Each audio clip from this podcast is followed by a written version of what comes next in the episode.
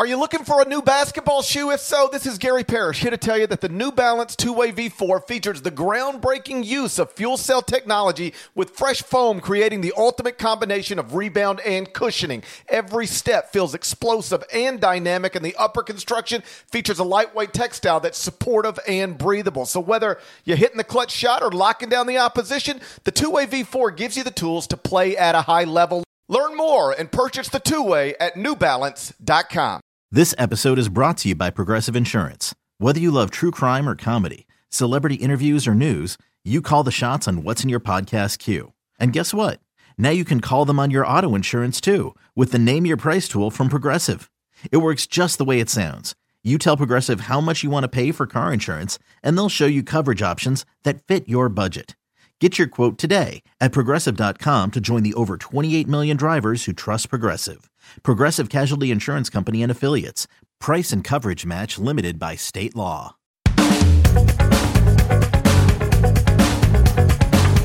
Hey there, hey there. Welcome back in to the Eye on College Basketball podcast. I am Matt Norlander. Back from the Peach Jam. Was great to get down there. Was also at Adidas.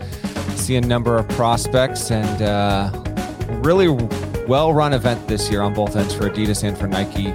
Uh, they were about two hours apart with Adidas in Rock Hill, South Carolina. And then, as always, the Nike Peach Jam going down in North Augusta, South Carolina. Saw a litany of coaches and uh, a lot of players, and always good to get down there and catch up with a bunch of people. We will get to a lot.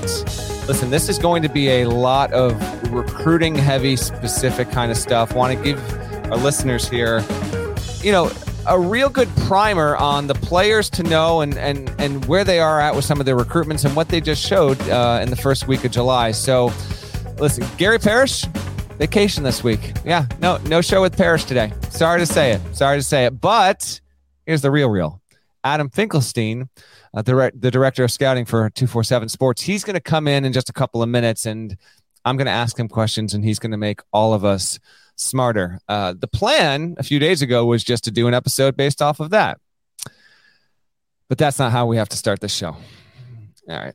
We got to get into Bob Huggins here because, I mean, the Huggins stuff has developed into bizarro world is quickly moving into the most annoying story of the entire offseason. So if you are have you if you've been following with the news cycle, be it checking in on your CBS Sports app at cbssports.com, if you're on social media, like you're you're probably gen generally aware. I think most people tuning into the podcast are at least somewhat updated on the Huggins situation, but I do know that we have a healthy portion of our audience that you know doesn't use social media and maybe maybe you're enjoying the middle of your of your July and if so you know what more power to you I appreciate you that's that's that's you're living life right However, if you are unaware, uh, Bob Huggins believes that he should be reinstated as the coach at West Virginia.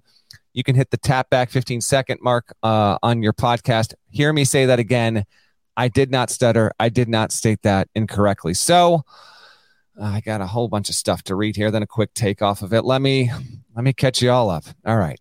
So last Friday, last Friday, there's a there's a man, a lawyer. His name is David Campbell he is representing Bob Huggins. Now he is recently began representing Bob Huggins. Bob Huggins has other attorneys, but they are not uh, material to whatever the hell is happening right now. So David Campbell sends a letter to the president of West Virginia, uh, E. Gordon Gee.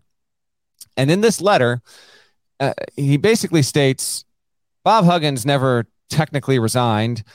You guys put up uh, a statement from him on social media that you know, quoted him and said he was resigning, but he never actually technically resigned. So, pursuant to his employment agreement, uh, Bob Huggins is still actually employed by West Virginia and seeks to return as the coach of the men's basketball program. Um, the letter from Huggins' lawyer, David Campbell, uh, at first says that Huggins does not seek any kind of litigation, doesn't want that. But at the end of it, it says, listen, if we don't resolve this, um, we'll be happy to sue and, and see you in court. So that gets sent on Friday. Then West Virginia's general counsel, led by uh, an attorney named Stephanie Taylor, sent a reply letter. Now, all of this came to light Saturday night. I was flying, I landed, I landed in White Plains at, I don't even know, 10 o'clock at night, I land to, to these text messages and Slack messages about have you seen this Huggins story? Because by that point, credit to Metro News and Hoppy Kercheval, who were the ones to bring this to light, um, the trading of these two letters. Okay. And I'm going to quote from the first letter from Saturday from Stephanie, Stephanie Taylor responding to Campbell's letter. And it's written aside from being completely factually inaccurate, which we addressed briefly below, the allegations within this, within this letter at odds with my conversations yesterday with Mr. Bob Fitzsimmons, a West Virginia lawyer who has recently represented Mr. Huggins in various matters, and with the university's prior conversations and documented correspondence with Mr. James Rocky Gianola, Mr. Huggins' longstanding lawyer, who has historically represented him, who represented him during the May 2023 negotiations with the university. My quote here, she's obviously referring to the radio incident with Huggins in which he almost lost his job, back to the statement, and who represented him in conversations with the university on June 16th and 17th, 2023, when Mr. Huggins decided to resign as WVU head men's basketball coach and retire from the university effective immediately. Okay. So that's its own news cycle unto itself. Then uh, Campbell responds in a letter on Sunday and then the university responded back to him on Monday. Both of those came to light on Monday. Oh, and by the way, oh, and by the way, Huggins put out a statement. Now, I'm going to read this whole damn thing. All right. Uh, it's a lot of setup here. I apologize, but I still can't even believe we're at this point. Um, but nevertheless, through Campbell, his newfound attorney, Huggins released the following statement. The press has now seen the letter sent by my counsel setting forth my position that I never resigned from my employment as head basketball coach for West Virginia University. My attorney will address the legal issues relating to my purported resignation I wanted to respond to WVU's statements and set the record straight on the past two weeks. Initially, let me say that I am truly sorry for the mistake that I made in Pittsburgh. I've taken responsibility for the mistake and have taken course to verify that such a mistake will not occur in the future. I voluntarily checked into a world class rehabilitation center and I intend to remain in the center until I am cleared to return my active coaching duties. The letter continues. This is Huggins again. Due to my focus on the rehabilitation, I have not been in the media or responding to WVU's statements regarding the incident. I now understand that WVU published a statement purportedly written by me at 10:30 p.m. on June 17, 2023. The WVU statement provides today I've submitted a letter to President Gordon Gee and Vice President and Director of Athletics Wren Baker, informing them of my resignation and intention to retire as head men's basketball coach at West Virginia, effective immediately. End quote. Huggins continues, I did not draft or review WVU statements. This false statement was sent under my name, but no signature is included. In addition, the false unsigned statement was accompanied by a joint statement from the president and athletics director that clearly implied that they had received this purported resignation letter from me. Coach Huggins informed us of his intent to retire and has submitted his letter of resignation, and we've accepted it in light of recent events. We support his decision so that he can focus on his health and family. End quote. Two more graphs from Huggins here. I'm employed by WVU pursuant to an employment agreement, and I never submitted the notice required on the employment agreement to voluntarily resign. I let WVU know that I was seeking rehabilitation. However, WVU was not willing to speak with me about the Pittsburgh event, nor to provide me time to obtain counsel to review my employment agreement. I met with the pl- my players on June 17th and let them know the truth that I did not know what would happen to me, but that if I was not their coach, I was hoping that I would be replaced by a coach that I recommended to WVU. Most importantly, whether I was staying or not, I was encouraging the players to stay at WVU. My players come first, and they needed to hear my support for WVU directly from me. Last graph from Huggins. Now that I have obtained counsel to review the employment agreement and have seen WVU's comments about my current status, it is clear that WVU did not handle the situation appropriately. More importantly, the basketball program is in need, and I have a strong desire to conclude my career as the head basketball coach for the program that I love. I hope to meet with WVU in the near future to resolve the situation.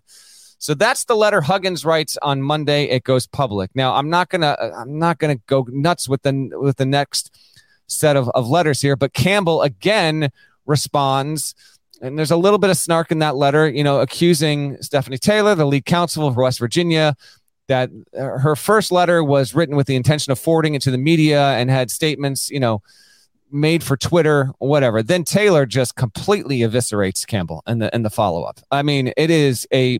I'm no lawyer, but this thing reads like few other legal letters I have ever seen in my life.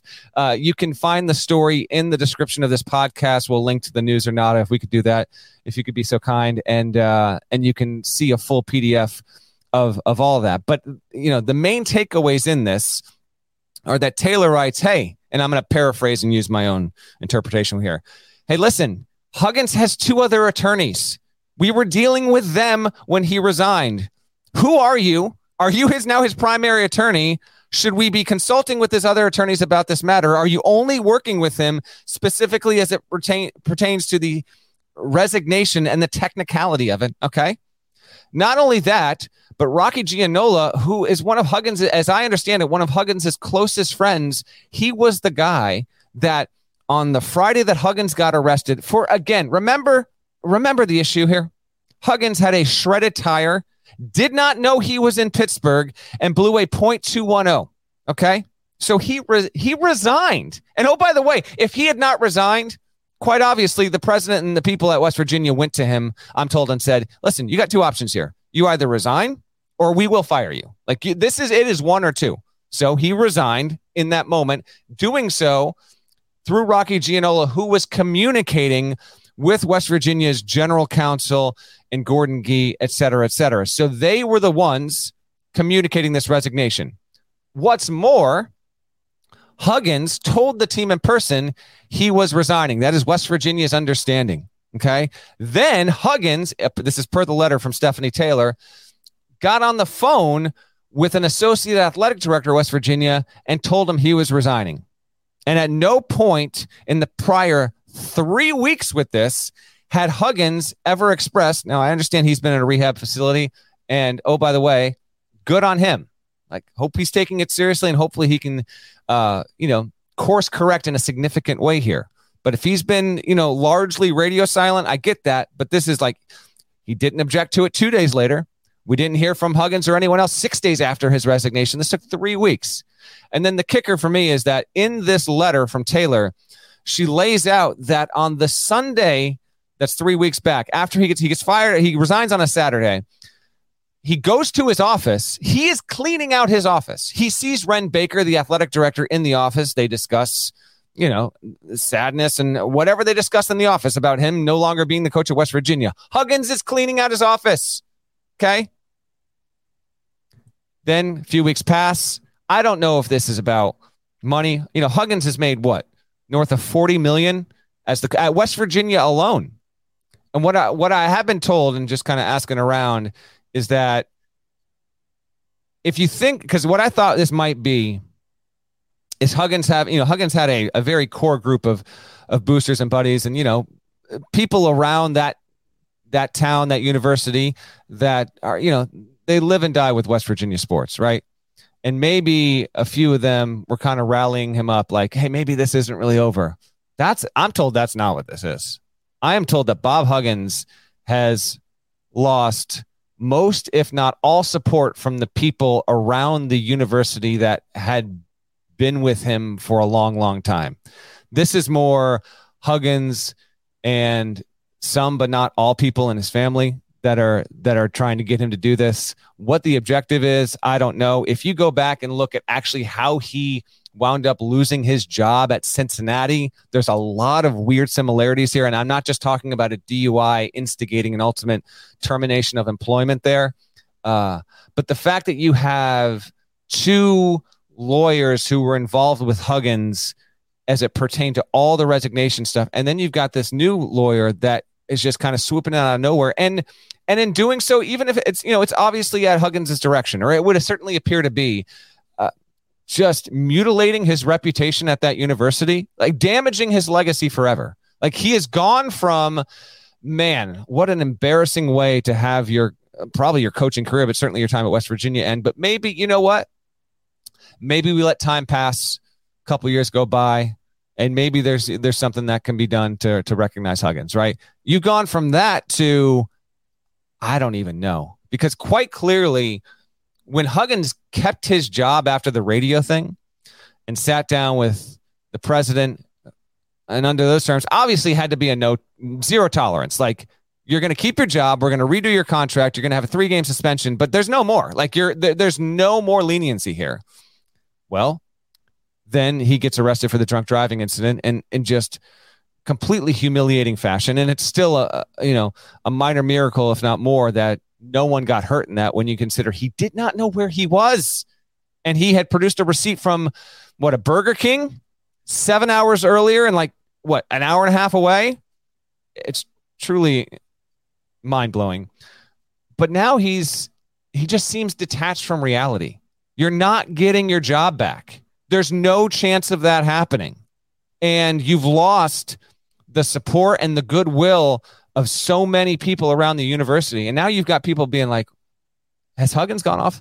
Has he, has, has he gone off the ledge here? Like, what is going on? What is this about? Because even if, even if he is able to somehow litigate and get to a point where he can win a legal battle over whether he resigned or not, hello, West Virginia would simply just be like, bada bing, you're fired with cause. We're not paying you. Are you kidding me?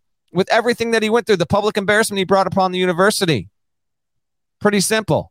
Pretty simple. So, weird story. He's damaged his legacy even more. Super messy. I just don't understand it. I, I honestly, I, I, I don't get it. I truly don't understand where this is coming from and why it would be remotely worth it to even consider it, let alone get to the point of hiring another attorney and having these legal volleys behind the scenes that then go public.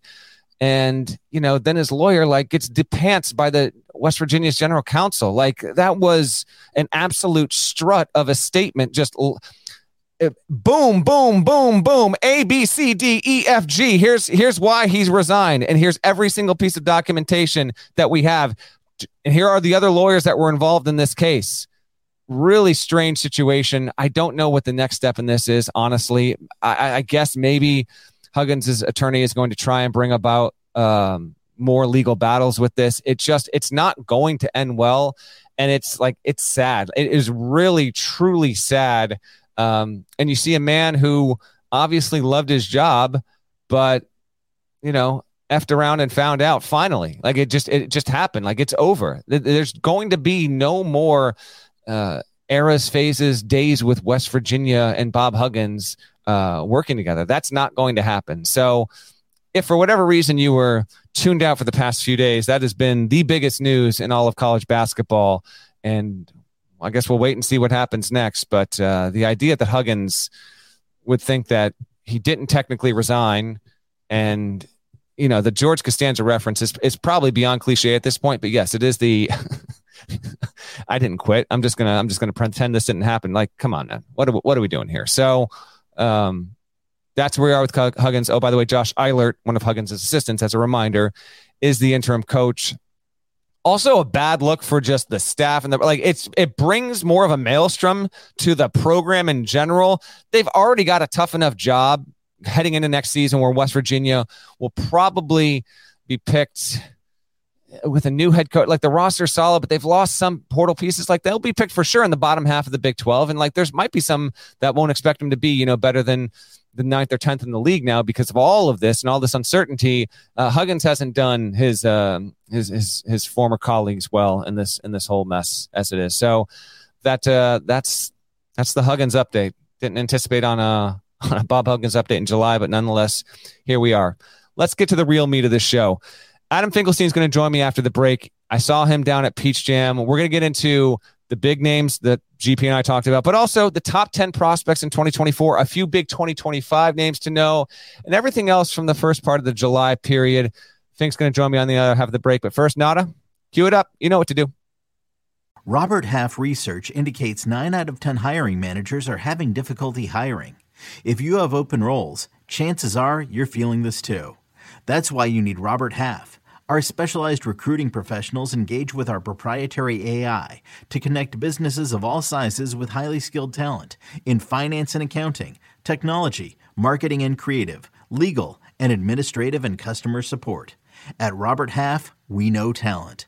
Visit RobertHalf.com today. You can now relive the best moments of the UEFA Champions League 24 7.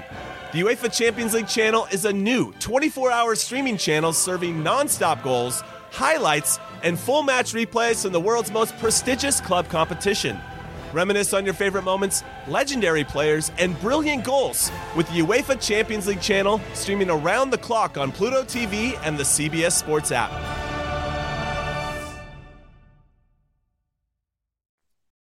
All right, there he is. Adam Finkelstein, Director of Scouting for 247 Sports, joining us on the pod. We did this a year ago as well, you and I. I, I yes, guess but you didn't you didn't use the word depantsed uh, prior to my arrival uh, a year ago. So is I'm, it I'm pantsed or depantsed? I feel like when you put pants on, you're pantsing yourself, and then you're depantsing, right? You deplane. I, I I dare not speculate. Okay. All right. Fair enough. Listen, we did this a year ago. You informed the audience. Um, I, I'm I'm sensing a pattern, by the way. Like Parrish is nowhere to be found. Don't know what that's about. But you know what? You and I, we roll. We roll together. We'll- make it work.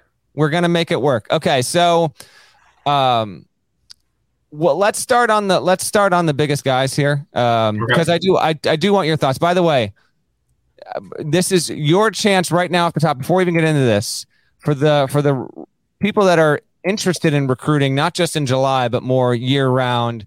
Um, you do this pod thing uh, on your own over at 247 Sports. Where can they find your show and what is it called? Yeah, so we've got College Basketball Recruiting Weekly, and that is a, a weekly recruiting show that they're now putting out in podcast form. Uh, you can find it on the 24 7 Sports YouTube page. You can always always find it on the 24 7 Sports homepage as well. And it's basically um, very similar to the Eye on College Basketball Podcast, just w- with a recruiting slant to it. So we just keep track of all the main recruiting headlines uh, of the past week, uh, talk about what's going on in the recruiting trail. Sometimes it'll be things like what's going on in college basketball and how that impacts the world of recruiting, what's going on in the NBA draft and how that impacts the world of recruiting. Um, so, all those things you can find 24 7 Sports YouTube page or the 24 7 Sports homepage. Dig it. Um, and yes, you will get much more intel on these players year round. But this is this episode is to kind of give a primer to uh, to the folks kind of checking in with the college hoop scene in July being so important with the recruiting calendar. So Adam is a uh, is the guy to bring in on this. Okay, let's go with let's go with Cooper Flagg. We'll start with him. Um, uh, impossible not to be wowed by him. Uh, I actually thought you know his main United team wound up making it to the 16U title game. They lost to to uh, Knight Riders and Cameron Boozer's team. We'll get to Boozer and the Boozer brothers in just a second here. Um, but yeah, I don't know if we've ever really talked extensively. I've heard your your deep thoughts on on Cooper Flagg uh, and where he stands in your eyes as a prospect. And oh, by the way, is like is Duke the overwhelming leader from a recruiting perspective? Just you know, the floor is yours on all things Cooper, Adam. So Cooper, you know, this national, um, you know, buzz really began last at last year's Peach Jam uh, because the the rising senior class a year ago, not unlike this year, was somewhat underwhelming, and so. You know, when people come in, whether it's national college basketball media like yourself or NBA scouts, they're kind of looking for somebody to be excited about. And they had to go find the younger players in order to do it last year. And, you know, Cooper Flagg is a exceptionally talented young player, as is Cameron Boozer. And so that was kind of the buzz a year ago. And I'd never seen anything like that, like national media, NBA scouts gravitating towards the E15 division, which is basically the rising sophomores. Um, to be candid with you, I watch very few of those games. We have other people on the 24 7 staff who do. Um, but but that is not my uh, you know emphasis. so Cooper was from Maine, right? And you know, obviously, uh, kind of somebody that that I'd heard about being in Connecticut as you are for a long time. But the national buzz, it really, you know, it was last summer where that really took off. And I wrote something kind of immediately after this because some of the the hyperbole around him and Boozer last year for guys who were just rising sophomores was was really over the top. And that's not a shot on those two at all because they're both incredibly talented. It's just kind of a realization about like, hey, these guys are, are rising sophomores we just saw what all this early hype did to somebody like Emoni Bates. Let's just let's just give them time to run their own race and figure out who they are before we start calling them Kevin McHale and stuff like that, which yeah, is yeah. literally something that happened last last summer. Um, so you know, a year. So here's what happened: Cooper Flagg goes to Montverde Academy. They have a very good season, as they always do. He averaged nine points a game. He was their fourth leading scorer. Good year, but hardly like Kevin McHale. Um, so you know, and and coming into the the spring, both he and Boozer. Now the interesting thing is they're both twins. They both have a twin brother. Cam's twin brother Cayden is another nationally ranked prospect, and Cooper's twin brother Ace also plays with him in Montverde. So they wanted to, they both wanted to play with their twin brother. So they both decided to play in the E16 division. Although they both probably would have been um, the two best, you know, arguably prospects players in, in the EYBL. So it makes the E16 division now much more interesting than it always has been. Long and the short of it is you get to Peach Jam. Uh, Cooper was incredible. I mean, his defensive instincts off the ball. I made this comment, and, and again, I try and stay away from the hyperbole, but I can't remember a, a player under 6'10 with who was a better shot blocker at this same stage. You know, he he patrolled the lane so effectively, blocked so many shots, changed so many others. His defensive instincts are off the charts.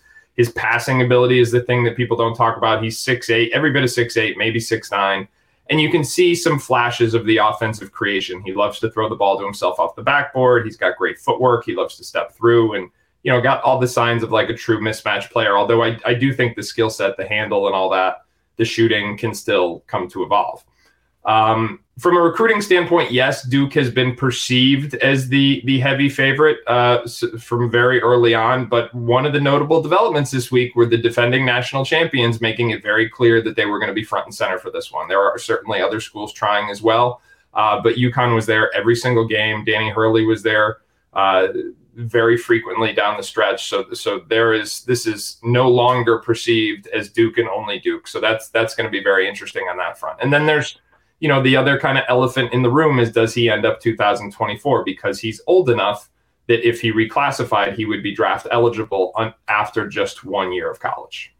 Yeah, there's a there's a growing well Parrish said on the on the Friday show that we did um, that he absolutely expects that Cooper Flagg will ultimately be a 2024 player because based on just conversations and frankly speculation uh, around the Jam. I do have a, a, curiosity. I don't know if you have intel on this or not, but uh, uh, do we know if if Cooper, when when it comes to his college commitment, um, would he prefer to be a, a, package deal, so to speak, with with Ace, or is that not really known whether or not you know eventually like they'll just they play together now, they go to Montverde, they're obviously on the same team, but they might not wind up at the same college together, or is is the preference there uh, with both of them and maybe the family that they wind up going to the same school?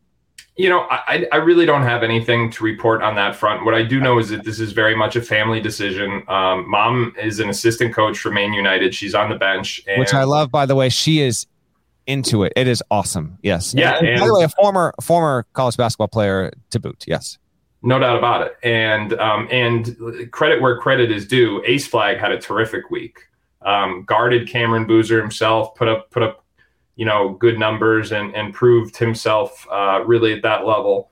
Um, at the E16 level to be a very, very good player and, and help them win. I think that's that's the, the just the key there. So, you know, whether or not this is a package deal, I, I, don't really know. I think there are a lot of different variables to try and sort through, whether it's year, the impact of, of you know, uh, whether he wants to come on his own or with his brother. If he reclasses, does his brother reclass? So there's a lot of things for right. interested yeah. coaches to unpack there. Um, what I will say is this: like, if Duke is really serious about recruiting Cooper and Cam, I mean, and they both want to play with their brothers. I mean, that's a four potentially four players right there. So that that's you know, it gets starts to get complicated. So yeah. the, the, the short answer to your question is I, I, don't think we know definitively what the dynamics of that situation will be yet. All right, let's move on to Boozer, Cameron Boozer, but also we'll get into Cayden. Cayden's uh, ranked 13th in his class, I believe, and you know, steady, strong, heady player was really good in the semis, and then made so many key plays uh, in the 16U title game where Boozer and the Knight Riders team beat Cooper Flagg's, Maine United team. Maine United beat Knight Riders in the Wednesday matchup when NBA scouts were there. Media could be there. I was not there. coaches were not yet there, so they wound up uh, actually splitting. Uh, but uh, Knight Riders wound up winning it. Cameron Boozer, um, thoughts on his game and and if uh, he just seems to have and a little little, little. My thought from this is actually talking to him a little bit. Maybe, maybe he is an overwhelming Duke lean. I honestly don't know. Obviously, his father played there, but it seems like there are a number of high major programs that are uh, vigorously recruiting him. And whereas Cooper would be a, a candidate to reclass to 24, uh, Cameron uh, is locked in on 25. Yeah, he, he is not, and I think the big factor there is the age eligibility for the NC, the NBA draft. Even if he did reclassify, he he would have to play two years of college basketball as the years currently uh, stipulate. The thing with Cam, um, and we actually talked about that on this week's episode of College Basketball Recruiting Weekly. Uh, he was sick all week. He was he was sick. So I, I heard, and he and he played through it, and he didn't tell anybody and you know he's not the type to to you know whine or complain. Um, but if you've seen Cam Boozer, uh, uh if you saw him a week prior at the NBA camp, if you saw him during the high school season, if you saw him during the E16 uh, regular season, the, the guy you saw at the Peach Jam was not the same player. And I think that's the unfortunate part is because so many so many people with you know with a platform come to the Peach Jam as an opportunity to kind of uh, see the next you know the stars of tomorrow and make their judgments based on that. And and really nobody um, i hadn't seen it publicized anywhere that he was you know really under the weather. And but again it was it was it was pretty obvious to those of us who've watched a lot of them. Um, you look at his shooting splits in in the EYBL regular season they are absolutely off the charts. He's an elite passer. He's just a winning player. But it, you know at peach jam when you're playing for seven straight days you can see everybody start to wear down well, Cam started to wear down by like Wednesday. I mean, he wasn't he wasn't himself. So I think that, and I, have been saying this about these two, and even I'm going to add AJ Dybantsa to that conversation as well. And I know we're going to talk about all, all three of these guys, but everybody wants to like you know who's best, who's best, and that's the fun of it. But I think the bottom line is like it's possible to say Cooper was incredible and really raised his stock uh, without taking anything away from Cam and just saying like, hey he's impacted winning more so than anybody throughout the course of, of the year and, and just was not 100% and yet his team still won so that, that's kind of the way i look at it is like he wasn't 100% he fought through it he didn't make excuses but we didn't see the best of cameron boozer this week Okay, good to know. I did not know he was under the weather, and uh, even if that was the case, he was still impressive. But yes, there was there were definitely noticeable uh, spurts in many games where um, yeah, he was just was not quite as impactful. Um, let's talk on Cayden real quick before I get to the other highlight highlighters, uh, highlight players here. Um, for those who might not know Cayden Boozer's game, like how would you describe uh, what he is and how he is different from Cameron? Because obviously Cameron's received much more pub, even though Cayden is also a five star prospect. Yeah, I mean he's five or six inches shorter. First of all, while Cam is is kind of like a four or five positionally, Cayden's really a big point guard. Um, had a four to one assist to turnover ratio in the in the E16 regular season, and that's why he jumped the rankings in, in our you know in our uh, latest update. He's also been a, a, staple, like his brother, with USA Basketball, and, and been an effective player there. So you're talking about um, not big, not just in terms of his height, but also in terms of the strength of his frame uh, point guard who can really see the floor, pass the ball, and creates matchups because that body type. He's he's not the same for as good as he is. He's not the same dynamic level of talent as his brother, as Cooper, as AJ. Uh, but make no mistake about it, he's one of the most productive and efficient guards in that national class right now. And I think that the the potential for a package deal there is is probably higher because even on his own merit, Cayden is someone that that those high major schools would all be recruiting regardless of Cam. Uh, yeah, and I don't know if he will.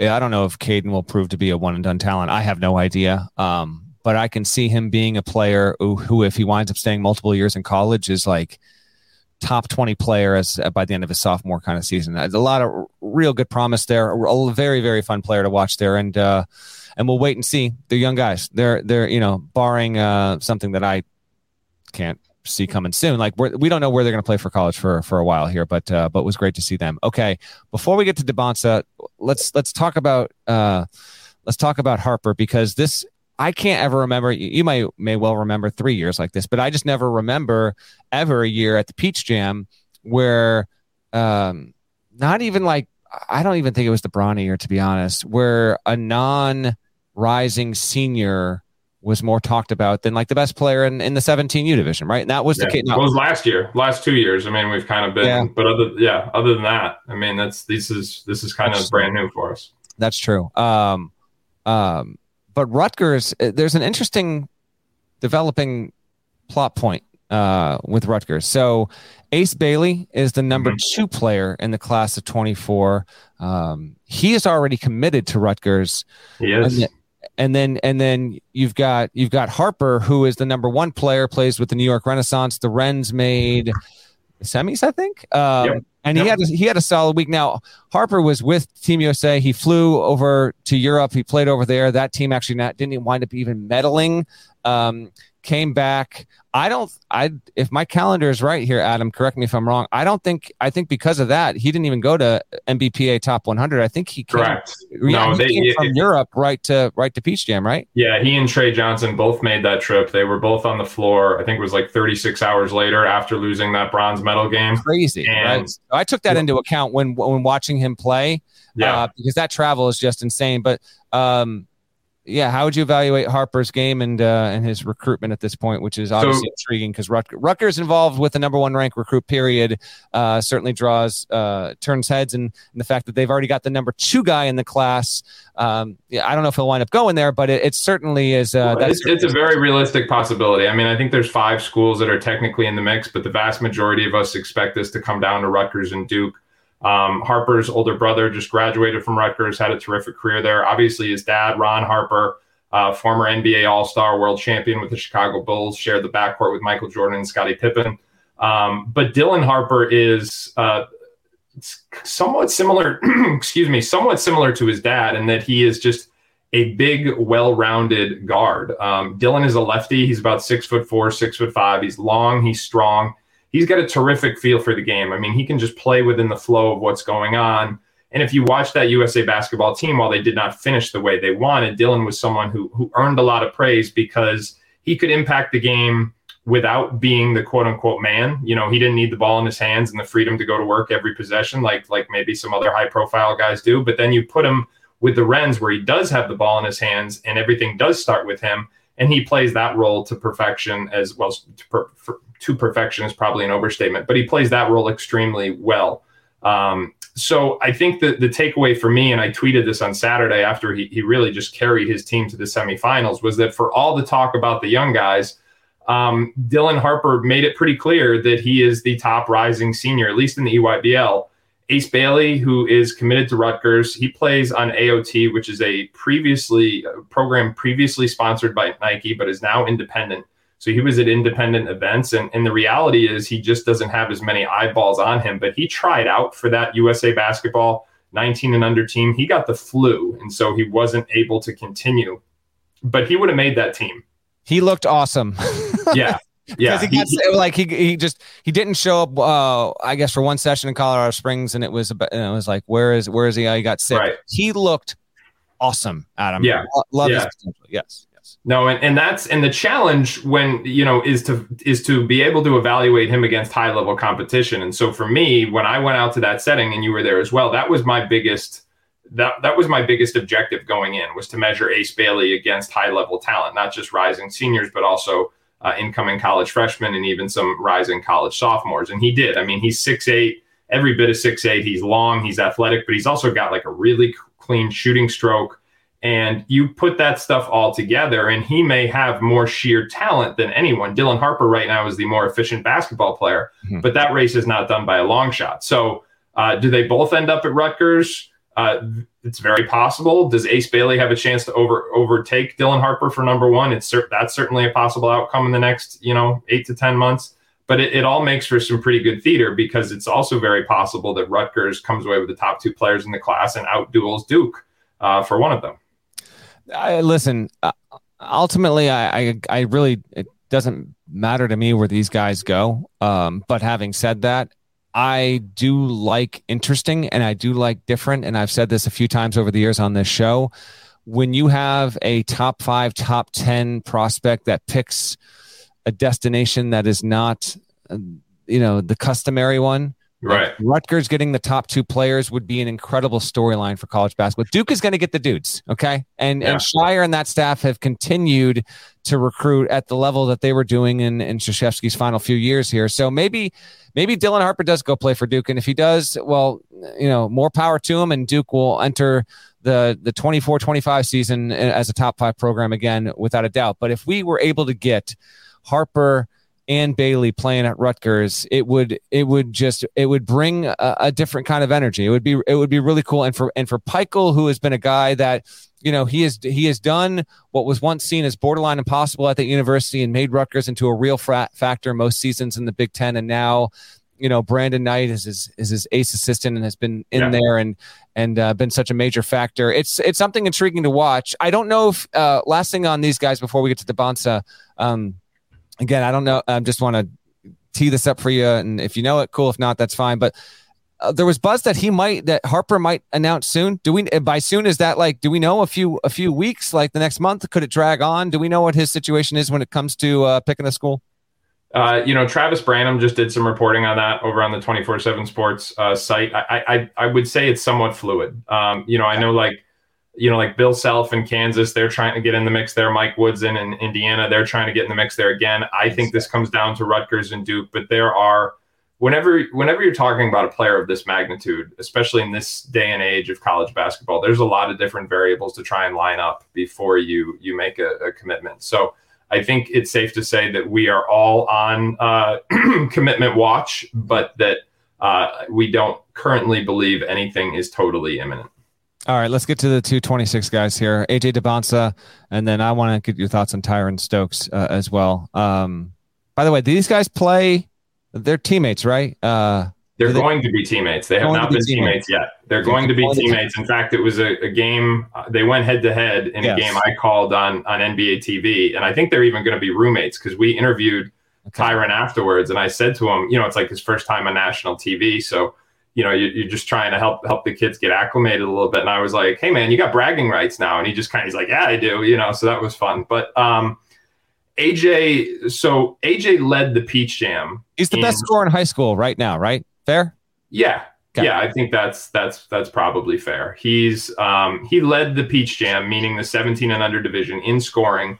Uh, at one point during the week, it was by more than five points per game over the second leading score. I think it ended up at, at about four points per game. But um, he's from the state of Massachusetts, so again, I, I saw him play for the first time in eighth grade. He was playing up with his high school team, and I remember at the time I, I tweeted something about him without putting his name in the tweet. Just said like just saw an eighth grader score 20 something points in a high school game. Um, impossible not to be impressed, but at the same time, you just hope he maintains his humility and work ethic to, to keep getting better. It was something to that extent. I'm paraphrasing myself, but um, he's done that and then some because his rate of improvement has been off the charts. So for me, when you're going to talk about who the best young prospect in the country is, uh, it is not a two-player discussion; it's a three-player discussion, and, and there's there's no discussion that AJ Dybantsa should be left out of because for as dominant as, as Boozer and Flagg were, this guy was equally dominant offensively. Six eight, six nine, um, really skilled shot creator, scores over people from the mid post. He's got some athleticism around the rim. His skill set has improved by leaps and bounds, and he does it in ways that that translate levels. So he's going to be able to get- get his shot off at the next level. He's going to be transferring out to prolific prep in California, where Tyran Stokes spent his freshman year last year. As I said, they're going to be teammates. Um, so this is kind of heartbreaking for the New England, you know, Yeah. high school basketball fans to to see him leave the area, just as Cooper Flagg did, who's from Maine. But um, you know, he's he's special. He's a special talent. He's incredibly gifted, and the most important thing is he continues to improve at a rapid rate. And when you start to project out these youngsters, and you start to learn from some of the mistakes of the past, you have to identify both the obvious talent and the second and equally important is the rate of improvement. And and AJ's is is rapid. GP wrote a column on Dybantsa that you can read at cbssports.com as well. Um, uh, quick on Tyran Stokes before we get to the 24 guys in the top 10. I want to just do a quick uh, rapid fire on that. Um, I like Stokes more in the game that you called. Um, is he well positioned to eventually be the number one in the 2026 class? Um, because Dybantsa, I get, you know, Dybantsa's older. than Cameron Boozer, there's a feeling that eventually he could Right. Reclass to 25. And if that was the case, and we got ways to go here. So I'm not trying to get the Yeah. get Yeah. too far ahead. But um I flat out loved Stokes' game. I, I guess he just doesn't have the uh, the perimeter shooting yet, and that's I, I apparently his uh, his biggest room for growth at this young young stage of his life. But I, I saw a player that seemed I don't know, ready for the moment, well developed, really good defensive instincts. I love his passing. And there were definitely stretches when he played against uh, and expressions where I was like, I kind of like Stokes more. I got to be honest. Dybantsa is a live wire. Like it's undeniable. His, his scoring is is really the thing that's putting him over the top. But I, I just don't find the gap to be all that big. What's your scouting report on Stokes? And um, do we think that there's a good chance that maybe he actually winds up being the number one guy in 26 if and when Dybantsa reclasses? Yeah, so exactly. If if assuming that people end up in the class where they can be one and done, you you would then say, okay, Cooper Flagg could be 2024, AJ Dybantsa could be 2025. If that comes to fruition, uh, d- let me just say this. I'll, I'll phrase it this way: If Dybantsa were to reclassify tomorrow when we uh, debuted 2026 rankings, I think Stokes would be number one right now. Um, it is so early on. Like there are players in this class who we've never heard of before who will end up being not just NBA players, but potentially, if history's any, any indication, NBA All Stars who've literally not started to evolve yet. Yep. So I hesitate. I tell people this all the time. Everybody wants to get ranked early, but the reality is when you get ranked or identified early, um, it's a lot easier to quote unquote fall than it is to rise because half of the best prospects haven't even emerged yet. So um, that's that's the challenge when you're identified at this early of an age. But certainly, um, Stokes after AJ Dybantsa, I think is is in a position right now where he's the most notable prospect in the class. If you've never seen him play, here's what you have to understand. First of all, he's built like an NFL running back and maybe a tight end, I should say, Yeah. because he's he's big, he's ultra powerful, and he's explosive when he gets downhill. Um, that is usually a prototype that is concerning, like long term. That's that's like an early bloomer, someone who is just bigger and stronger at an early age, and so that's that's the basis of their pro- productivity. And oftentimes that that doesn't pan out long term because other people catch up physically. So unless your game keeps evolving, Right. um, then then you might be in trouble. Uh, Paolo Banchero is actually a good example of somebody who was that early, but then his game kept evolving, so he was able to maintain his status. Uh, Stokes, I think, like Dybantsa, has already shown a, a really impressive progression of his skill set. The shooting um, is noticeably better than it was a year ago. Um, the passing is really starting to come to the forefront. So, you know, and the other thing is, I should say this, as we start to project how he's going to evolve physically, people don't realize he's actually young for his grade. So, although he's built like a 25 year old man, he's actually the same, the correct age, if not maybe even a little young for a rising high school sophomore. So, what his frame ends up looking like, it's hard to imagine he's not close to maxed out because he's already so powerful, but he is so young and he is continuing to improve at such a rapid rate. There's there's a lot of reasons to be optimistic about what he could be down the road. But right now, like physically, he's able to compete. Like you could put him in a college practice tomorrow and he'd look he wouldn't be out of place at all. All right, good deal. Um, let's do some rapid fire. I'm going to read it. off three through 10. This is the class of 24. So these are the rising seniors. They will play in college next year. Okay. Got it. Um, I'm going to, I'm going to give the name, where they're from, and the schools that uh, they've either committed to or that I understand that they're involved with. You give me the the nut graph, uh, what kind of player they are, and if you've got anything to add from a recruiting standpoint, their their situation, absolutely 100%. Please chime in. All right, so third in the 24 list. Actually, before I get uh, rolling, when will 247 update its 2024 ranking? Like, is that coming soon, or is that like That'll be in August because Okay, we're, okay. we're back on the road this weekend. Yes. Uh, the the college bat the recruiting world's kind of back in Vegas for the most part, although there's there's things all over the place. But Vegas is the hub this weekend, and then the NCAA Academy at the end of the month is going to be in Memphis. So we will we will update everything kind of post summer um, in in the month of August. Okay, dig it. So I'm about to read you three through ten. When was the, when did this list get updated? Like, what is this reflective First of? week of June. Okay, so first week in June, so relatively recent. That's Yep. good context there. Okay, third is Tre Johnson. He's out of Branson, Missouri. Played with Houston Hoops down at the Peach Jam. Uh, Baylor, Kansas, Kentucky, Alabama, Texas, Arkansas are all in pursuit of Tre Johnson. What do the people need to know? Volume scorer. Uh, previous number one, Dylan Harper, overtook him in in uh, June. Um, but just a guy who who is bucket hunting, and he can score at different levels. Uh, originally from the state of Texas, he's going to go to boarding school in Missouri, but the perception was early on is that it was looking like a Texas and Baylor showdown. This is back when Chris Beard was still at Texas. Obviously, things have evolved since then. Kansas has made a really hard push. Schools like Arkansas, Alabama, and Kentucky are now among his top six as well. Uh, but people do wonder if he's going to want to stay home or go back home and play because he is from the state of Texas and um, probably the most prolific volume scorer in the class. Number four is a player named Flory Badunga or Badunga. He uh, is from the Democratic Republic of the Congo, plays on the Adidas circuit. I saw him in person last week at the Adidas Three Stripe Select Basketball Championship event. Uh, currently lives in Kokomo, Indiana. Six eight center type. Duke, Kentucky, Indiana, Kansas seem to be the four hot, most in uh, hot pursuit. What do we know about uh, Badunga? And am I saying his last name correctly? As far as I know. Um, okay. He's a big fan of the Beach Boys and their their throwback Kokomo yeah. song. All right, but um, listen, I'm gonna need I'm gonna need to uh to to get his thoughts on Pet Sounds because yeah, I, I tried to I, I tried to do that. Have, I can't have him digging into the '80s stuff. Okay, I, We're, I tried to do that for you there. Just, just trying to speak your language. It's your pod.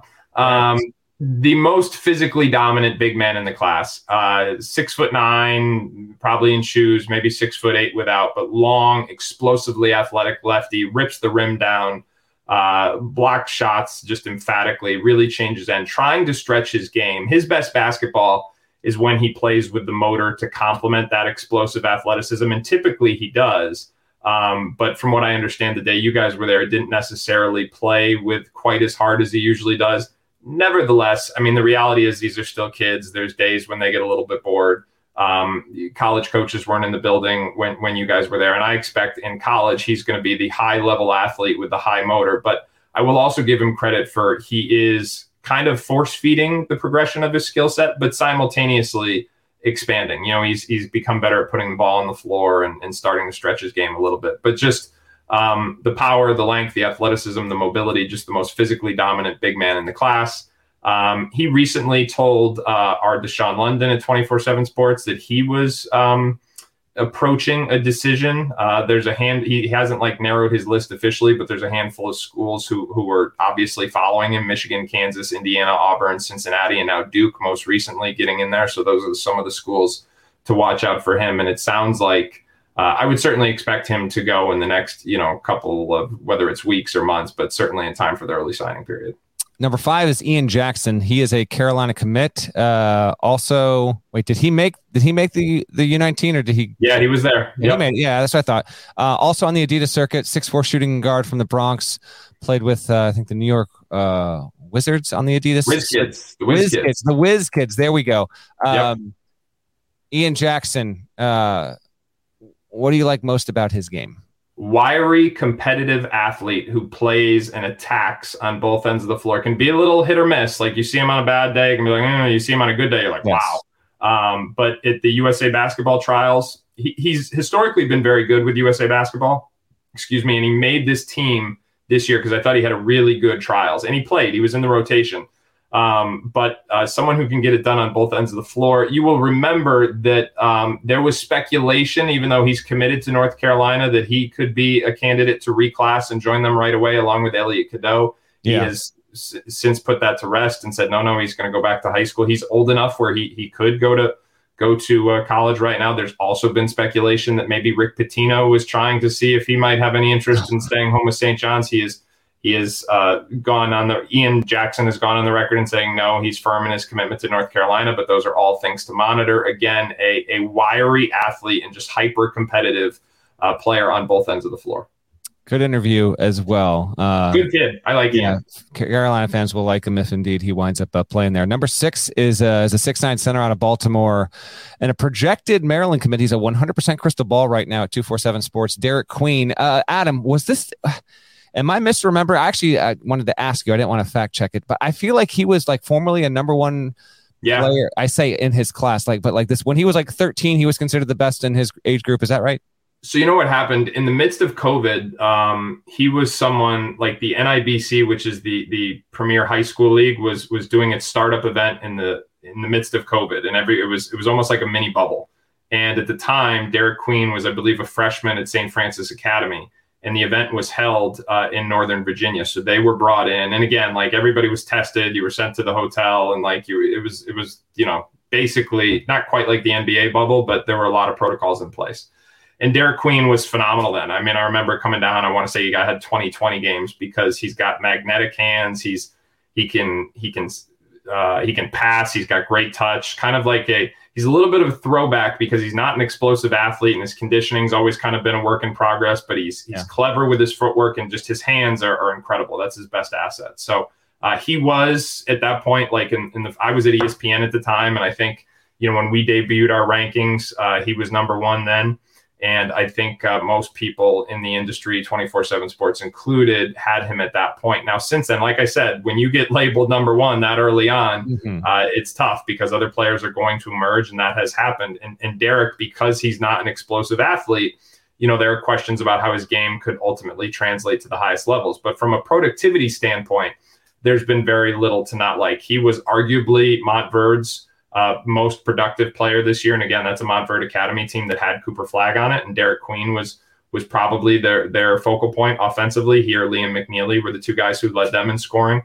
And uh, again, just a, a constant double double threat, incredible hands, a really good passer, really clever with his footwork, and has the touch where you you I'm actually surprised he's not more of a floor spacer at this point. I would have thought with with his hands in touch he would have been able to develop his shooting. Everybody talks about the body and the athleticism, but I think the untapped potential is if he can stretch his skill set out to the arc. Seventh is Carter Knox, his six five wing from Tampa, younger brother of uh that's uh, younger brother of uh, Kevin Knox. Carter Knox, uh, that's Carter with a K, um, being recruited by Kentucky, of course, Louisville, Auburn, Arkansas, LSU, and Florida State. Played for uh, a pretty loaded Florida Rebels team down at Nike EYBL, Adam. Yeah, he and Liam McNeely, uh, the aforementioned Liam McNeely from Montverde Academy, are the one-two punch on that team. Carter Knox, one of the leading scorers in the EYBL. Um, really long, really long wing. He's about six foot five, uh, strong body, inside-out scorer, volume scorer. Though you know things are, are kind of revolve around him with that that Florida Rebels team, but it'll be very interesting to see if this turns into uh, John Calipari versus Kenny Payne mm-hmm. round two.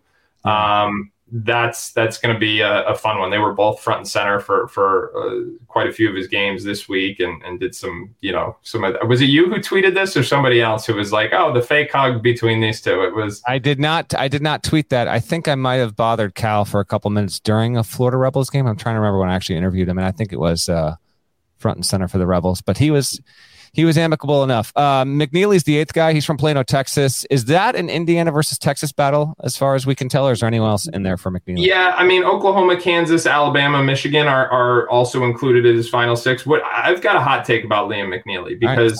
Right, um, Let's hear it. Other than uh, he feels like uh, he should be a part of the cast of "It's Always Sunny in Philadelphia."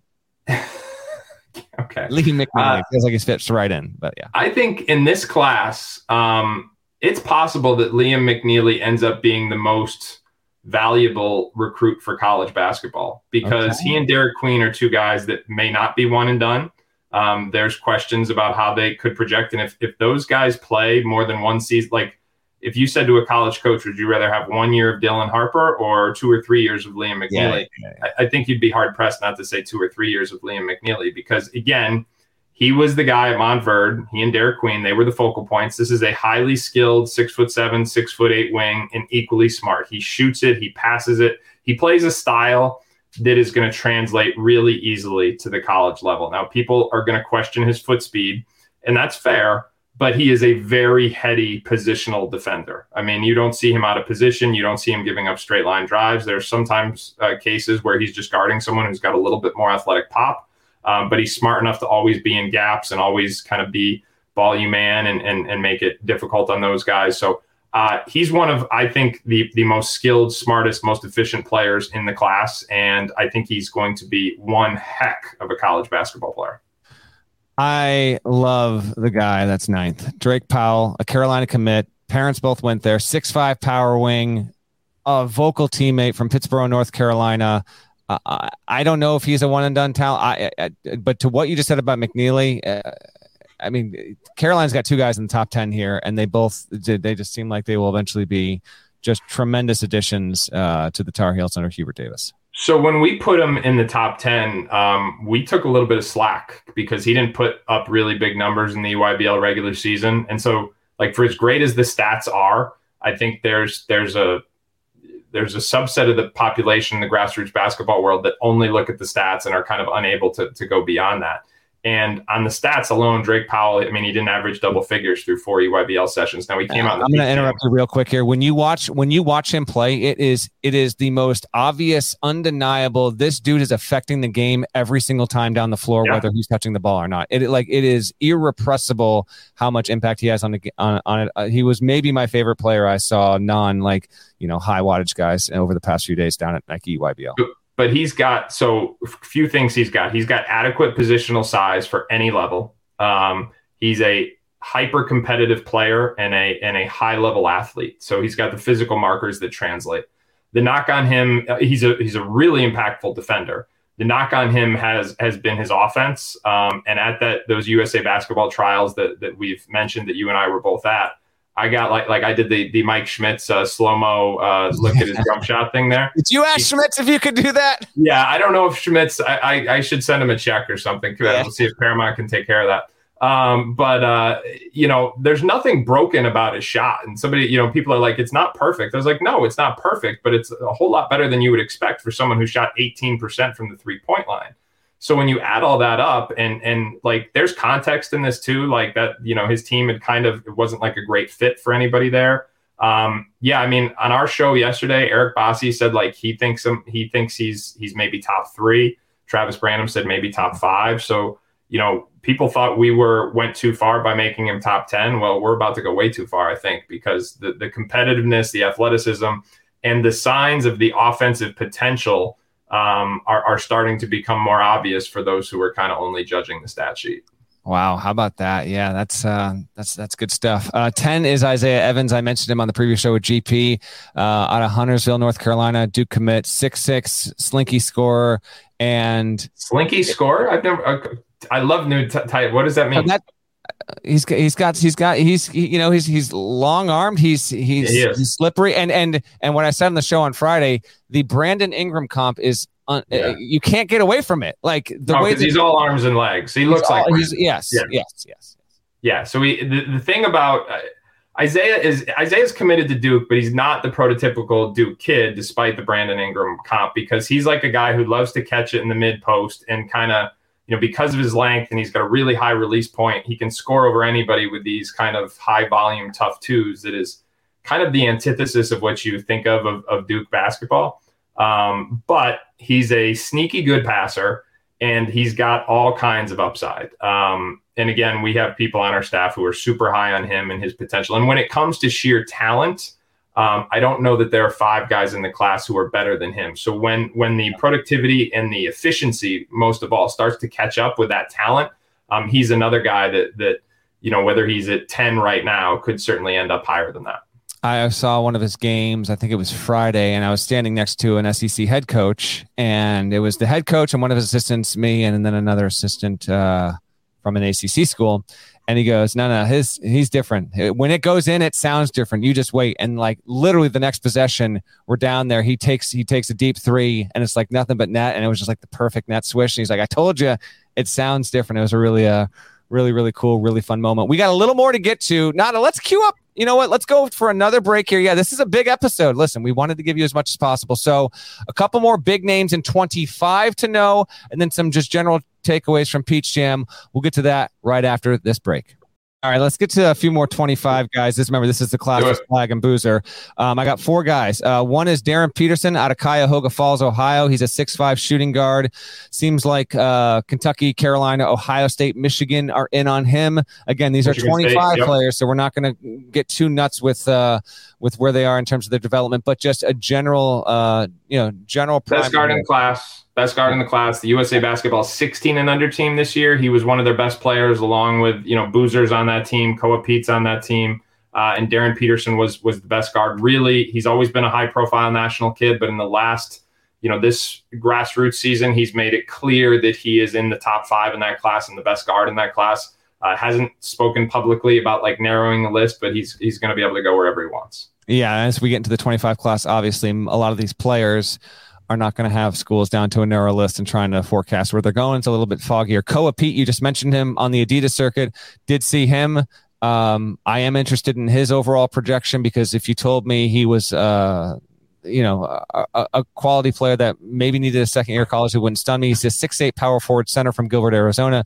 There seem to be 15 plus high majors that are recruiting him at this at this point, but maybe I'm maybe I'm slightly too down on his uh, his projection. Uh, he's definitely like he's a beast for his age. Uh, what do people need to know about Koa Peat? Well, he's he's that early bloomer, you know, that, that you get a little nervous about. So last year, first of all, played with Compton Magic, came out as a freshman last year, joins 3SSB, and he leads the whole circuit in scoring. Basically, he did what AJ Dybantsa did a week ago. He did it last year as a freshman. He was that guy. So while Cooper Flagg and and Cam Boozer are playing E15, or he was not only playing E17 at Adidas, but he was leading them in scoring, and he's continued to be every bit as dominant. Now, people question the upside because he is he was big and strong and has kind of a, a broader build at an earlier age, but credit where credit is due. He has really sculpted his physique in the last year. He has expanded his game, and and I would call him almost like a a playmaking a playmaking mismatch for. Like you put the ball in his hands and and you let him operate off the bounce. He's a way better passer than than people realize right now. He gets his he's he's not going to like blow right by you, but he gets his body on you and you can't stop him from going where he wants. He's going to have to make the three ball a more consistent part of his ars- arsenal, given how the body type is going to translate. But again, on that E16 team, uh, he didn't take a backseat to anyone. It was him, Peterson, and Cam Boozer were the guys that were very clearly the, the leaders of those team and what is widely considered to be one of the best USA basketball teams at this junior national level that we've seen in a long time. So, so Koa Peat, um, has has just been uh, as productive as any player in the class at every step along the way so far. Two more. One is Bryson Tiller. He's six eight power forward. It seems from Atlanta. Who I get he's going to play with OTE, but then he did. To, Last year was his first okay. year there. And yeah. So, but he will ultimately go to college. Correct? That's the plan or the idea. That's, as it as it is currently uh, states. Yes. Okay, and he plays on the Under Armour circuit, right? He does. He's with Atlanta Express. He's always been with Atlanta Express. Uh, he's from the Atlanta area. Last year was his first year at Overtime Elite. Overtime Elite is based in Atlanta, so I think it was a, an easier transition for him. Uh, he was part of the new OTE initiative where they maintained their college eligibility. Yes. Um, so he is, uh, as a rising junior, he's entering his second year there. He's another one uh, who's just kind of a man child. I mean, he is long, he is powerful. He, you could put him in a college game right now, and he would look every bit like he belonged. He's more skilled than people give him credit for. In fact, he's worked really hard to polish his mid-range game and to extend his shooting range. And if there is a knock, it's that sometimes he doesn't fully utilize all of his physical tools and just punish people inside the paint. But he's a top five prospect in this class because of uh, just the natural talent, the length, the strength, the body type, and the underrated skill set. Um, and it's going to be interesting because uh, you know there's there's another guy from the state of Georgia kind of chasing him who's really the antithesis and. I think that might be the next guy you asked. It is. About. It is. We'll get to him, and and just even going through these names, it's why like man, the twenty five class is just uh, yeah, it's really. I mean, like I can't like I don't. So Caleb Wilson's last guy we'll talk about. He's a six nine combo forward from Atlanta. Played with Georgia Stars. Was just down at Peach Jam, and and granted, we're between these guys and then Flagg and Boozer and even like Cayden Boozer. I just you know, there's just a lot of there's a lot of dudes in this class, man. Like if this yeah. guy, if you tell me that Caleb Wilson ultimately settles, so I'm not saying he will settle there, but if you told me like at the at the end of it, he winds up as like the seventh ranked prospect or the second ranked prospect in his class, I could believe either one, and it would speak mm-hmm. to the strength overall in the class. Yeah, there's a wide range of potential outcomes for him. Caleb Wilson, another guy who's playing up EYBL but what's unique about him is he is, of all the names we've talked about so far, he is the most physically undeveloped.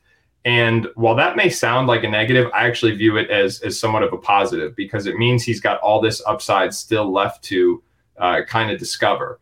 And he is he's someone who hasn't filled out his frame yet. Um, is is very clearly has his best basketball still in front of him. He got a triple double on the last day he played in the EYBL, and the uh, I think was Saturday in a game that was on on at least the NBA app. He has phenomenal instincts, uh, both ends of the floor, and is just someone who's who's got a ton of natural talent. And I think to your point, um, very possible. I mean, he's at six right now. I will tell you internally, we had people who wanted him in the top five right now. Um, but the fact that he and Tiller are both from Georgia uh, was interesting because they're they're polar opposites. Like Tiller's already a man, physically, and you have Caleb Wilson who's who's just like hasn't even really started to grow into his body, but that does ha- leave him a lot of runway for future growth. All right, let's uh, let's do a quick recap of uh, of what we saw down uh, down in uh, in Georgia, and then even Yep. uh, Adam's got a little bit more. Um, so Team Takeover. Oh, by the way, Team Takeover won won the title, um, 76-61 over Vegas Elite. So is Tyron Stokes' team. Uh, best prospect on Takeover is Darren Harris. Is that is that accurate, Adam? No, um, He's, Darren the, he's Harris. the Duke commit. He had twenty eight points in that game. Yeah, he was the best player in the finals. Uh, Takeover is a team that does it by balance. Um, Yeah. Patrick Ngongba is um, is their center. He he played through a rolled ankle, um, but he's got offers from Duke, Kentucky, UConn, Kansas State. I would say those are the kind of the big four. Just did uh, we just wrote about him as we're doing a big scouting series. One of the best big men in the EYBL. Darren Harris, one of the best shooters in the country. Yeah. Um, he's the one who carried them in the uh, in the semifinals. Highest ranked guy in that team is Donnie Freeman. He's a top thirty kid, mobile, six nine, four man, going to Syracuse. Um, so like this is the thing with Takeover. Everybody on the court was a high major kid. Yeah. So um, and they had extreme balance. Their third Peach Jam championship ever. So one of the most successful programs in the history of Nike grassroots basketball. Yeah, they're out of Greater DC. That is Hunter Dickinson's EYBL alma mater, as I mentioned on last week. Uh, I, I, I, I all the alums were going to Hunter Dickinson, no Victor Oladipo, or but well, yeah. no, listen, Dickinson was in the hotel. I was, I was staying in the same hotel as Takeover. I didn't, I didn't realize I was providing that. Hunter kind of would probably like Hunter probably thinks he is the most famous alum to come out of Takeover, so he'd probably appreciate that reference. Yeah. Um, okay, couple, couple guys from, and then I want, I want Adam's just kind of takeaways and any guys or whatever. But uh, I have five guys that I saw play that are six guys I saw play that I, that I like. Uh, Jase Richardson. Uh, Jason Richardson, son of Paul George Elite. He's a 6'2 combo guard in 2024, based out of Vegas. Uh, 50th in the class, being recruited by. Bama, Arkansas, Cincinnati, Michigan State, and his uh, Stanford, Virginia, San Diego State. He's kind of all across the board there. He was um, tremendous. I just like immediately, he was the first guy. Once I started watching, I was like, eh, I'm gonna, I got to talk about him on the pod in some uh, especially respect. at the beginning of the week. Yeah, Yes, yeah, he, yeah, yeah, because that's a really loaded team. Uh, had really high expectations. Jamari Phillips is you know the higher ranked of the two in the backcourt right now. Jamari went down with an injury, although um, and it, it kind of hurt you know like hurt their stock. But I will say that that Richardson was the more efficient player uh, through the through the week, and, and I think he definitely moved the needle and, and will be a player who rises. As you said, he's he's the son of Jason Richardson, another guy who hasn't grown into his body yet, so he's still got all that upside, but high level athlete, really long, plays both ends of the floor, and and the jumper looks like it's it's starting to hold up, and that was you know that that's that's that's relevant. Uh, 2025 prospect who just played well in his title game. Uh, but b- even before that, Dante Allen for the Nightrydas, Cameron Boozer's teammate, 6'3 shooting guard from Miami. He's ranked 80th in 2025 right now. It just seemed like he popped his value. Saturday and Sunday seems like a multi year college player, but uh, I saw him multiple times and I liked him every time I saw him. Um, Ahmad Nowell from Team Final. He's 35th in the class of 2024, six foot athletic, strong, long battery combo guard from Philly. Very fun, very fun player to watch. Is committing on July 23rd. He will be attending either Kentucky, Georgia Tech, Tennessee, or UConn. We will see. Do you have a prediction, Adam Finkelstein? Uh, not that I'm not that I'm at liberty to, to discuss. Okay. We're, we're trying to we're trying to get him to announce with us. I'll oh, well, that would be We're- wonderful. might even be an Yeah, HQ or, or a he will 247 announcement. That's awesome. And then three more. Uh, Royce Parham on Team Durant uh, from Pittsburgh, committed to play for Marquette, six eight guy with a good knack. You know, wasn't like you know over the moon, but occasionally I'll just see a guy that I don't even know exists before I go to a Peach Jam, and uh, for one reason or other, uh, sticks out. I thought Royce was one of those dudes. Uh, Demarion Dennis for Drive Nation, six footer from San Antonio. I guess he's a mid mid major recruit, but I don't know. I like watching him play. He was a lot of fun. And then I think my favorite under the radar dude is this player named Ashton Simmons who plays for JL3. Yeah, yeah, John he had a great game. out of out of out of Houston. He's a six-two point guard from Beaumont, Texas. He entered the Peach Jam with offers from I talked to him after. I think it was Sam Houston, Lamar, North Texas, and then Texas A&M. Texas has so much talent in so many schools. Um, uh, he has since gotten out, and then he got offers from NCA&T, uh, TCU, and I think Louisiana Tech. This dude was was I, I don't know. I I don't understand why he doesn't have more high major offers, but what the hell do I know? I, he was a, he was a lot of fun and has a wonderful, wonderful knack for uh, for making the right plays there. So Ashton Simmons stood out to me. Those are my guys. What uh, what were your big takeaways from Jam? you know, I think every year it's to me, a friend of mine went for the first time this year, and he was he was kind of like wide eyed. And and if you've never been to the Peach Jam, it really is unlike any other grassroots basketball event, just because of one the hospitality and two the way the local community supports it. So lots of the times you go to like a grassroots game during the coach of the year during the course of the year, it's like ten games going on at once, and it's just like you know another AAU tournament. But at the Peach Jam, every court's in their own section. Every court's got a big crowd and it's it's just um, it's an environment like no other. And I think uh, that to me is, and some people rise to the challenge of that environment, and some people you know struggle to maintain.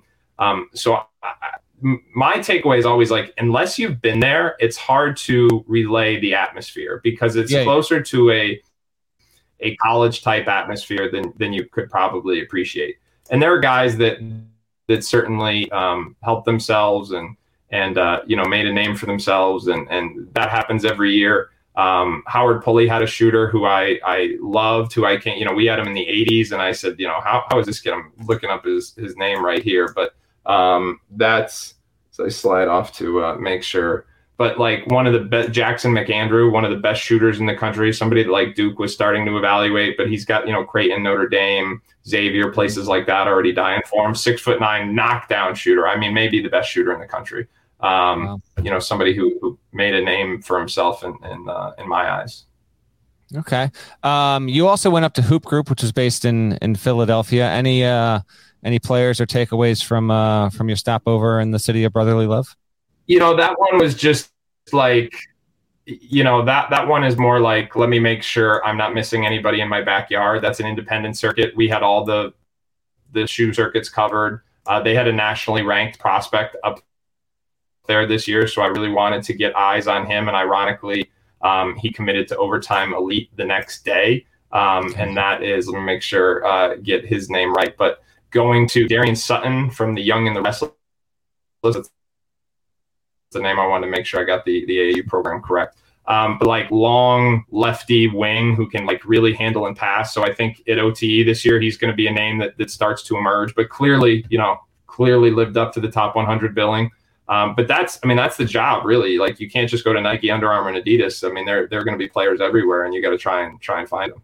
Well, on that, we'll wrap on this. Um, big picture, where do each of these, and I know these circuits are, you know, sometimes they're, uh, it's depending on the the talent in a given class, but Nike's obviously the best. But you've got Nike, You've got Adidas, which seems to be better than it was in recent years. Apparently, Under Armour has like a really you know poor 2024 class, and now there's you know the, there's a New Balance circuit. It's got Asa Newell, who's a top 20 player uh, in the class of 24.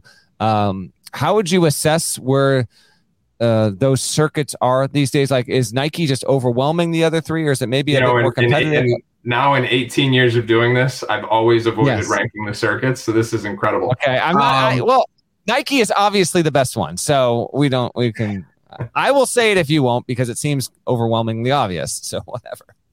I'll say, yeah, I'm going to duck the question, admittedly. So let me own that uh, right off the bat. But I'll say this: like, it's um, it's imperative to recognize the to see these kids in different contexts because, like, like for example, you watch Takeover and you say like, oh, Darren Harris is their best guy. Like, yeah, on Sunday he was.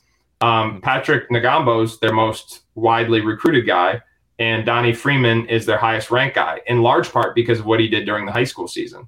So um, the circuits and and the the the quality and the hospitality and, and the professionalism of them, I think collectively we are in a better place with with grassroots basketball from an evaluator's perspective than we've ever been because of synergy, because of the stats. Um, but there's always guys who emerge from different places. So like, you know, you you may have a guy who on one circuit is the fourth best player on his team. He switches circuits and all of a sudden he's the best player on another team. That stuff happens and you've got to be able to to weigh it all. But and and you've got to try and see the context and stay above the politics because in in my world there's so much of that. Um, but all three circuits have ample prospects for every level of basketball, including the high major level. I think Under Armour um, what I will say about that is that, that, you know their 2024 class, like you know, like, like Sir Mohammed is a guy, um, Nazr Mohammed's son, who has mm-hmm. really benefited by playing on that platform because he was a nationally ranked prospect, perceived as a big wing. he came in and, and played with Team Curry, Steph Curry's uh, grassroots program, and was utilized as a point guard this year and, and kind of showed that he could do it. And now his recruitment is taking off as a result. So for me, which circuit is better on which year is is never like it's not that it's not relevant, but it's just like for me, I've got to know everybody on every circuit anyway. Right. So um, I, I, do think there's. I, I, will say this: what I liked about what Adidas and Under Armour did this year is they they trimmed some of the fat off their league. They have less teams, okay. and um, that to me has made it uh, a better evaluation setting. And there is not a, like I began in in April. I went to Adidas and Under Armour. They didn't operate in May, so I went to the two EYBL sessions. Last week I had to call games for NBA TV. Otherwise, I would have tried to hit hit up all three stops. This weekend, I'm going to Las Vegas and I'm going to watch exclusively Adidas and Under Armour teams because I didn't get to go to those circuits last week. So you can't do your job, or at least I can't. No one in my industry can do their job unless you know every team on all three of those circuits, front and back, and then you're doing your due diligence on anybody else slipping through the cracks. And we'll see if New Balance can actually. I don't know. It's it's new to it, but I knew a few coaches that were going out there and. uh I don't even know if that's New Balance. Like I think they're just like people. I had three coaches tell me it was New Balance, so I don't even know. It was it was the one in Houston. Yeah, I, don't know. I mean, I know it's it's Pro 16. I'm not. I know okay. whether the league is sponsored by New Balance or just some of the teams are. I I admittedly do not know. Okay, well that's uh listen, folks. Mid July, just a huge.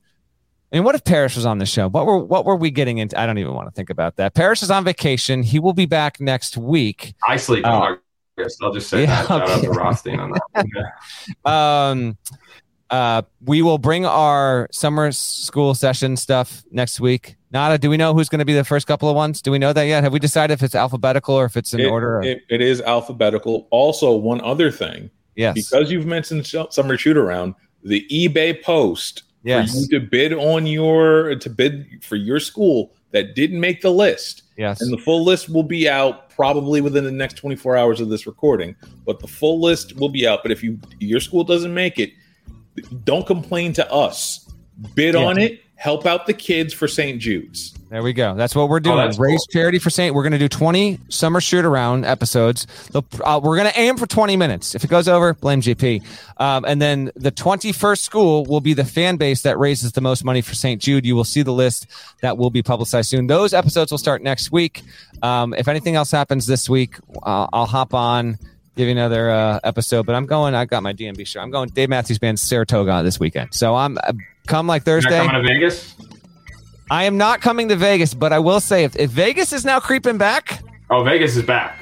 100%. It's back for two days. I need at least three days. No, no, no, no, no. College coaches are there for two days, but it starts oh. on ah. Friday. NBA, so it's at the tail end of NBA Summer League. NBA scouts go in the gym on Friday, and some of the events continue on through Tuesday. So college coaches are only there for two days, but the kids are playing for, for five then you'll be in I Saratoga. Think we, I think 2020. Actually, it, it, it, when we were down at Peach Jam after uh, an unnamed uh, head coach confronted an unnamed member of the media, uh, we were talking about how we were reminiscing over the Vegas days and uh, how we needed to go back. So maybe 20 24. You know, to use a baseball reference, that's a swing and a miss. okay, fair enough. Adam Finkelstein is the director of scouting for all of 247 Sports. You can see him frequently on CBS Sports HQ platforms. He's got his own college basketball recruiting podcast over at 247 Sports, wherever you download your podcast. Adam, thank you for joining thank me you. on this episode. I appreciate you so much. We'll talk to you again soon. For everyone watching, appreciate you. Subscribe, hit the like button. I don't do the shouts like GP, so instead, uh, awkward pause to end the show. Sound good? Awkward pause?